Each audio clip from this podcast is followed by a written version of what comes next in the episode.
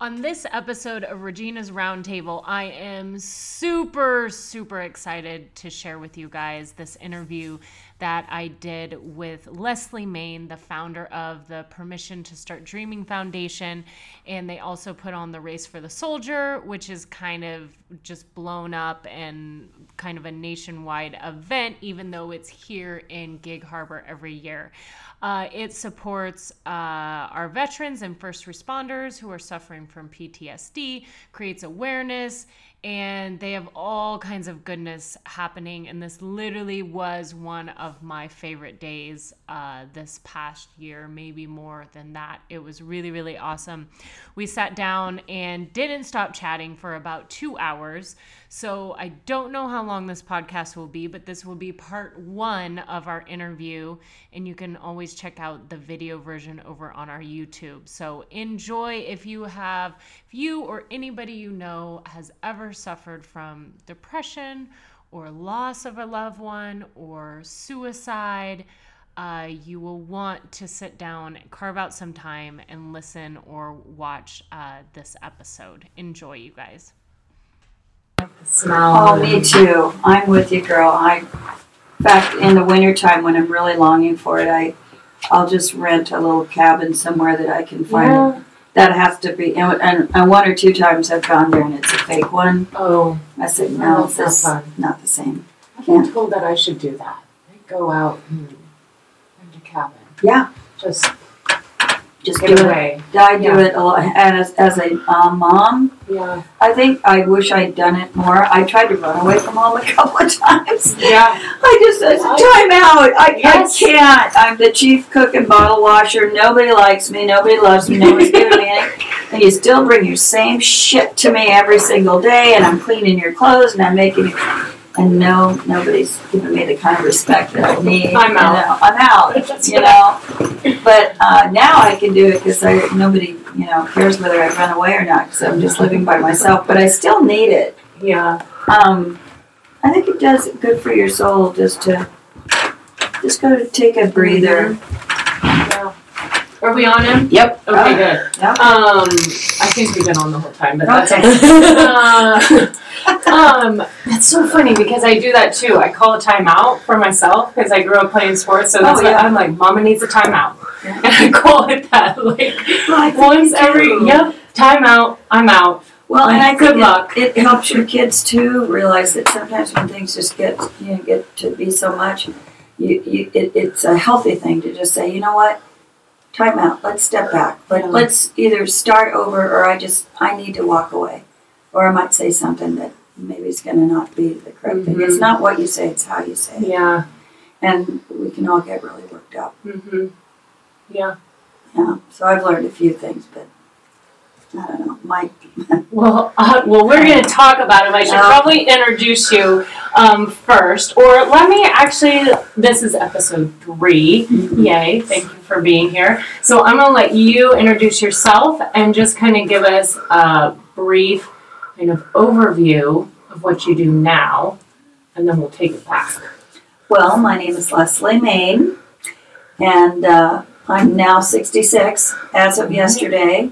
I'm a mother of four, and um, I've done a lot of different things in my life, but this last chapter of my life, um, I started a foundation called the Permission to Start Dreaming.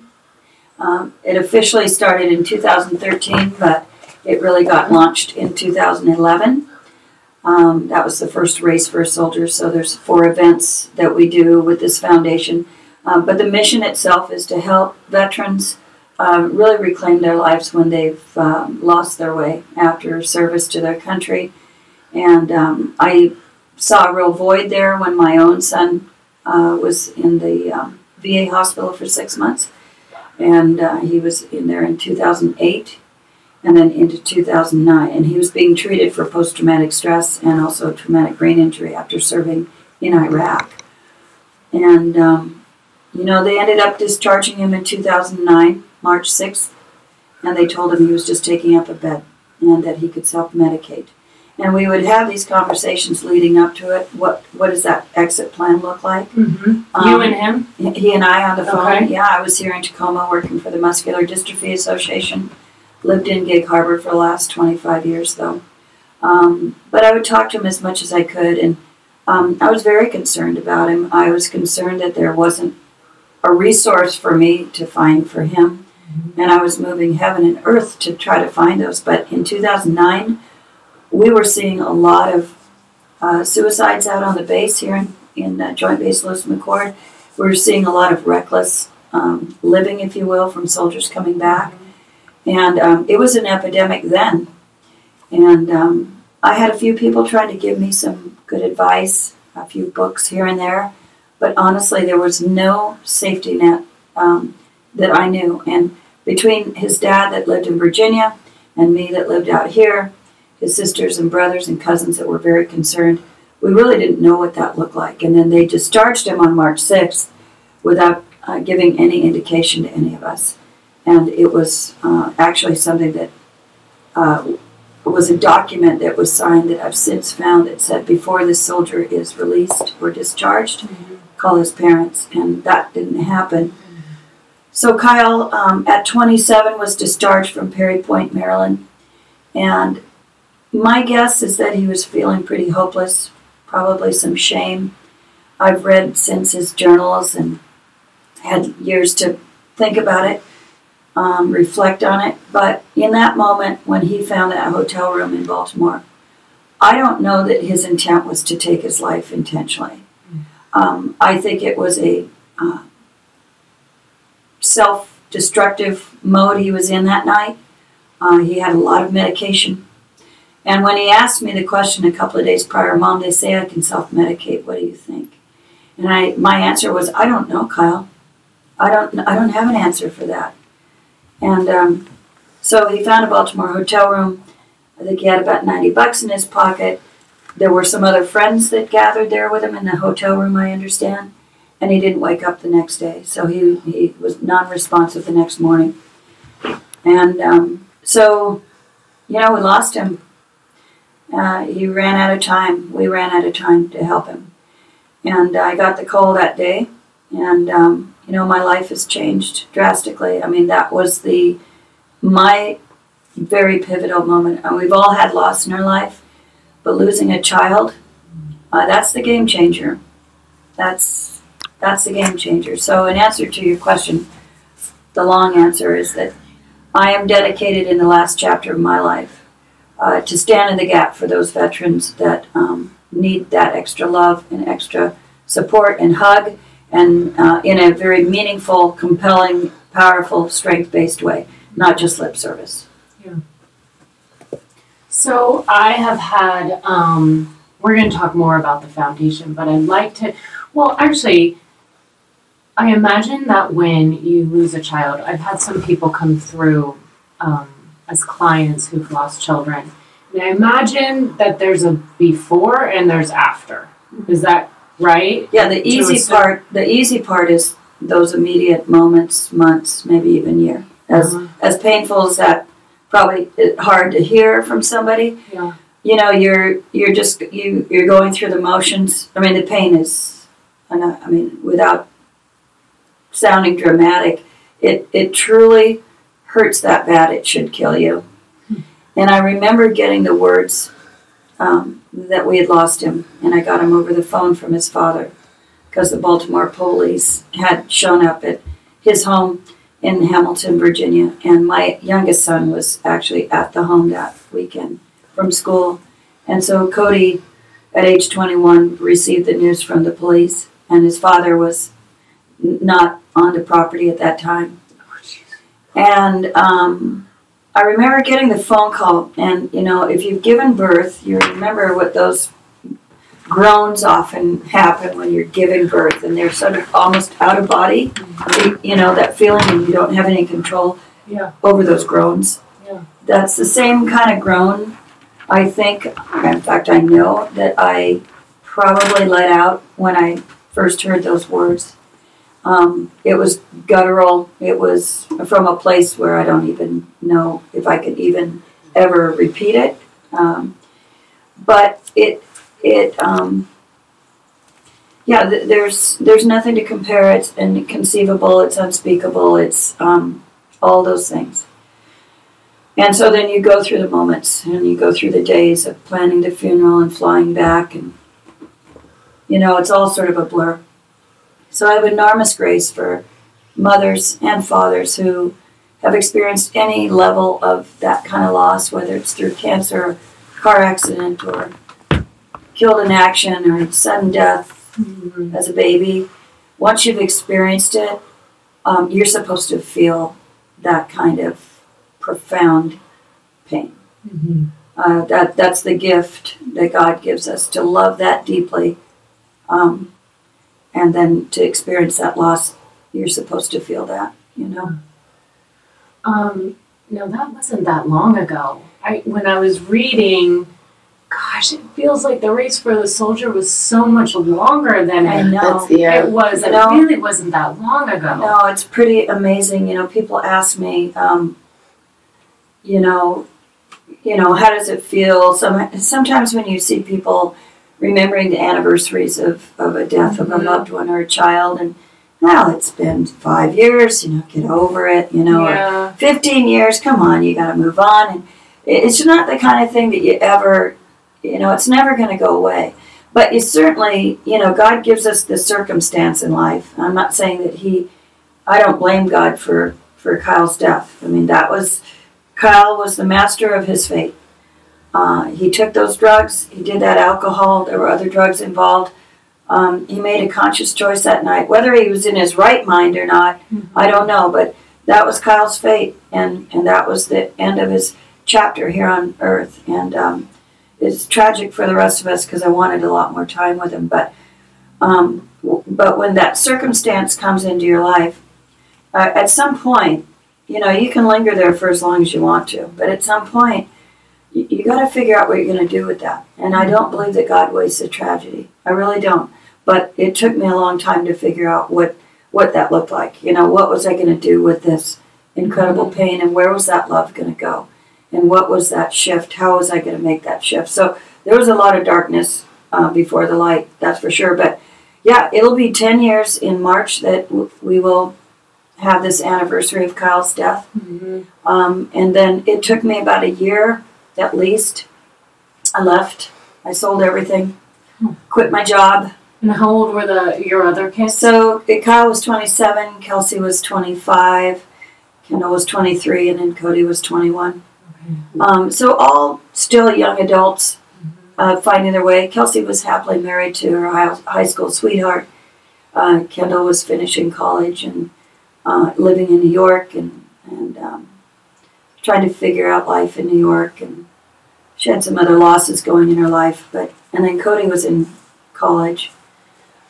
But it was devastating for them. And they're still they're they're they've had their own journey of that trauma. Mhm. but i know that as they see their mom get stronger it gives them something to look to and they see that they don't have to worry so much about me because i think they were pretty worried about me. And they should have been. I was worried about me. Everybody was. I mean i i had other losses going on at the time i was going through a um, a, a marriage that um, probably should have never happened. Um, but all the same, it was devastating to me. Um, I didn't see it coming. I didn't see the end of that marriage coming, and that was happening all in the time of Kyle's struggle in the VA. And um, yeah, I didn't at one, and then and of course along with that, I mean, literally, I lost everything. I lost well, all everything I knew financially, my stability, financial stability, my social status, if you were, who I was, what I was doing. And then when my son died, it was like, whoa, man, you know, seriously, um, what else can you do? What else can happen here? Because I felt like I'd been pushed off a cliff and I was never going to land. So I was working, I was doing really meaningful work at the Muscular Dystrophy Association. I was running the summer camp for kids.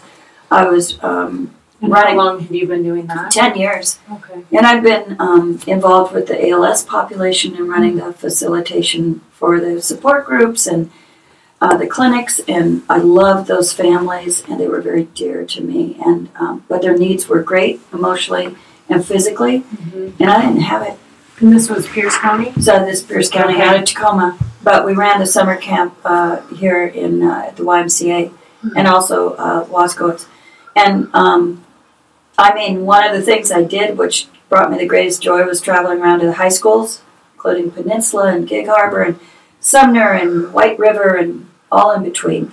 And I would look for volunteers, high school volunteers that would be willing to give up a week of their summer and be the arms and legs for kids uh, with neuromuscular disease. And and you know what? I I love doing that. I loved recruiting young people to do something that was greater than themselves, and it was it was a really easy sell for women, young women. It was a harder sell for men, young men, because you know they got to do things that they're not that comfortable with. But once they did, and we have a lot of firefighters and first responders that would always do that. Um, gosh, it was one of the greatest joys of my life. But at that point, I realized um, that I was disingenuous taking a paycheck from them. Uh, my heart wasn't into it, and I was just, I was, I was dialing it in, mailing it in, if you will. And then with this, the end of this marriage, and the the house was going into foreclosure, and and then uh, so Kyle's death and service was March 2009, and uh, my divorce was two weeks later. And then I was supposed to run this summer camp in June, and then telethon was coming up in August. And, you know, um, by the end of that year, I realized I was so lost. I was so sad. I honestly, I was, I was really um, isolating myself. And I found there weren't enough drugs or alcohol to take away that pain. So I made a decision to just give it away, sell it, give my uh, my notice, and in January of 2010, I got in my red truck, my Toyota pickup truck, and um, my son Cody drove with me for a little bit, and my tribe at the Wesleyan, my pastor and my friends, basically gave me a send off prayer, and the prayer was just to have conversations with God that I'd never had before in my life because I had to figure this out. I was on the road to ruin, and I nothing made sense this side of heaven. Nothing. Um, I had. I just I was hopeless, and and I think that's why I I um, identify with veterans or anybody with mental illness. It's not so much that they want to, especially in suicidal cases. It's not so much that people want to die. It's just that they don't want to live with that kind of pain or that kind of hopelessness or that kind of confusion. Mm-hmm. And so I needed some people that would love me through it. I needed prayers. I needed a tribe that would love me no matter what and continue to remind me of who I was, and not only in their eyes, but in the eyes of God. And but I had to figure it out. But that constant reminder was the greatest gift that my friends and family ever gave me. And then just that patience with me and allow me to go to wherever I needed to go to figure it out. So where'd you go? So, so we went down. We did the coast. You know, we traveled just lightly. So they just supported. they did. I got gift just- cards. I got new tires. My oil was changed. Um, I had a little. We didn't have. Uh, we didn't have devices on our phones at that time. What was that thing that that you bought and put in your Oh, car? the Garmin. The, Garmin. Yes! I got a Garmin. Now I was packed up like the Clampetts. I mean, I looked like I was coming out of right into West Virginia, out of West Virginia. And my son Cody, he was lost too. And so he said, "Mom, I don't know what to do. I don't know where to go. Can I come We'll with you?" start the journey with you. So we went down to California, visited every beach, cried at every hotel. Um, we had to sort of, you know, we had to go to clean sheets hotels, and we had to. I had to watch it because I I didn't have any money. I had 900 bucks or something. And, uh, you know, we found our way. And Cody had this guitar that I'd bought him. And, uh, No, I'm assuming this is not how you were living 15, 20 years earlier. no, not at all. No, no, uh-uh. No, I've, I've lived in beautiful homes and when I make a home wherever I go, but no, my, um, the father of my four children still lives in the home that we built for our kids in Virginia. Beautiful, six acres and wonderful. It's the country in Virginia, and um, uh, and then this home in uh, Olalla was wonderful. No, I'd always been employed and Mhm. worked hard and had a home, and you know, um, I if you knew me back then, you would have said I was a community um, uh, contributor, and I was very involved in everything, and I had a nice. Uh, not a sizable bank account, but I, you know, I had financial security. Yeah. But um, uh, it's all monopoly money in the end. That's what I've learned. It's like you know, I what I've learned is is that you know putting stock in any of that matters not. Uh, not that you shouldn't be frugal and make good choices and be a good servant and steward of your money, but when when things happen in life and you lose it all, you really have to look to something deeper than that, and, and, and you find a way to survive, and, and I and I have, and I did. I my sister lives in Southern California, and she took us in, and those were some of the most um, powerful days, and then she sent us off, and so uh, ended up in South Texas because I have an aunt that lives down there. So he has the guitar. Oh, he's got the guitar and he's playing and he's yeah, we're playing and and uh, bless his heart, he, he he's a musician and he and, and he always drove us nuts with his drumming and all that going. But but he's very talented and so he would play and it was a source of comfort and I knew it was and so I was happy to get this guitar for him. Now he's 21, you know. So um, the damn kid leaves it in the Weed Hotel that we're at, the hotel in oh. Weed, California. In. Weed? In Weed, yeah, you would Yeah, I grew up in smoking a lot. Northern California. But it was this cute little motel, and we we we we just we honestly we didn't even talk a lot because we couldn't we we were paralyzed. We were mm-hmm. paralyzed with sadness, just just profound sadness. But the guitar kept him alive, and at least I could drive, and we figured things out, and then we. We we just tried to make the best of it. And I think that in perspective, Cody and I look at that now as just the most amazing road trip. But boy, it didn't feel very joyous at the time. It felt extremely painful. But he leaves it, and we leave the next day. We're 100 miles into our trip south, oh, and I said, Cody, why don't you? Because he was driving me nuts. Because he was he was picking all the music, and it ended up being reggae, and I was going out of my mind. I just I just wanted either some classical or some just something I could live with, and and he he wouldn't, and and I knew he was in pain, so I let him make the choice. So I said, Cody, bring out that guitar. Let's let's. I'd love to hear you. Mm-hmm. Just play anything. And he looked at me with tears in his eyes. He said, Mom, I didn't want to tell you, but I think I left it back at the hotel. And he was crushed, and I was crushed. Because for me, that meant, so it wasn't the money. It was just, for me, that was his lifeline. That was going to mm-hmm. save our butts all the way down to Texas because it was going to give him something. So I pulled over, and we found this little gift store, and I bought him don't ask me why. The only thing that was there that was musical were the bongos. Bongos! But because he's a drummer, and I, you know, it's like, oh my gosh. So I was so enabling his habit. but God bless him, we still have those bongos, and I don't even know if we did much with them. But it was more of a, I can't buy you a guitar because there's nothing here, but I want you to keep doing your music because I think you're going to find healing and solace in this music. So that was really more what I was trying to say to him is, you know, just do something musical that'll save your soul at this point. Um, so we end up, and we and it all just looks so gray. There was just nothing beautiful. We saw nothing beautiful, but my prayer inside was, God, let me let, let me just see you in everything and every person we see on this journey. If nothing else, show up. Yeah. If you're real, and if you really do love me, if I am really your child, that you're crying along with me Mhm. because you know how sad I am. Um, just show up in people and in places and in things.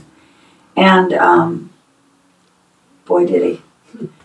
Um, even when I didn't know, you know, but they were there. Yeah. And so we end up in South Padre Island area, Los Fresnos, because that's where my aunt has a business. Mm-hmm. And um, she took us in. She gave me a job as a bookkeeper. And if anybody knows me, who in their right mind would hire you, Leslie, as their bookkeeper? But that was her need, and um, and then she hired Cody to work in the um, warehouse, And um, if you've ever been to South Padre Island and that area, it's right along the border of Mexico. So it's northern Mexico, if you will. There's a great culture down there. Um, you know, there's people that come from the Midwest and live down there in the in the winter, but the rest of the world it's a very very uh, Hispanic culture. Um, and she's got a thriving company down there, and um, she hires wonderful people, and um, they just allowed us to live there. And I think my Aunt Barbara was always hoping that I would stay there because I think she missed having part of her family down there. Mhm. Uh, she has a daughter and, and, and grandkids and all that, but it pleased her to have me down there. And it, but it was really mostly she loved Kyle. She knew his demons and the challenges. She was with me for many, many years.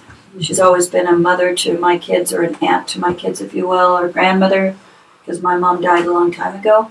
So my aunt Barbara has this incredible um, spirit, and um, she just allowed me to be there. And it would become some pretty dark days. Uh, Cody lasted two weeks, and um, it wasn't for him.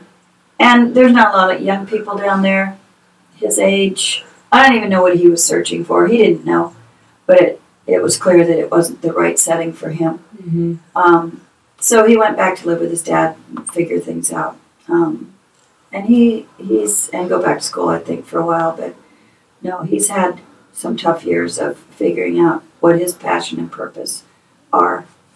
Um, but yeah, the, the, the time down there was um, it was very meaningful. Um, but I felt even more alone and, and more lost.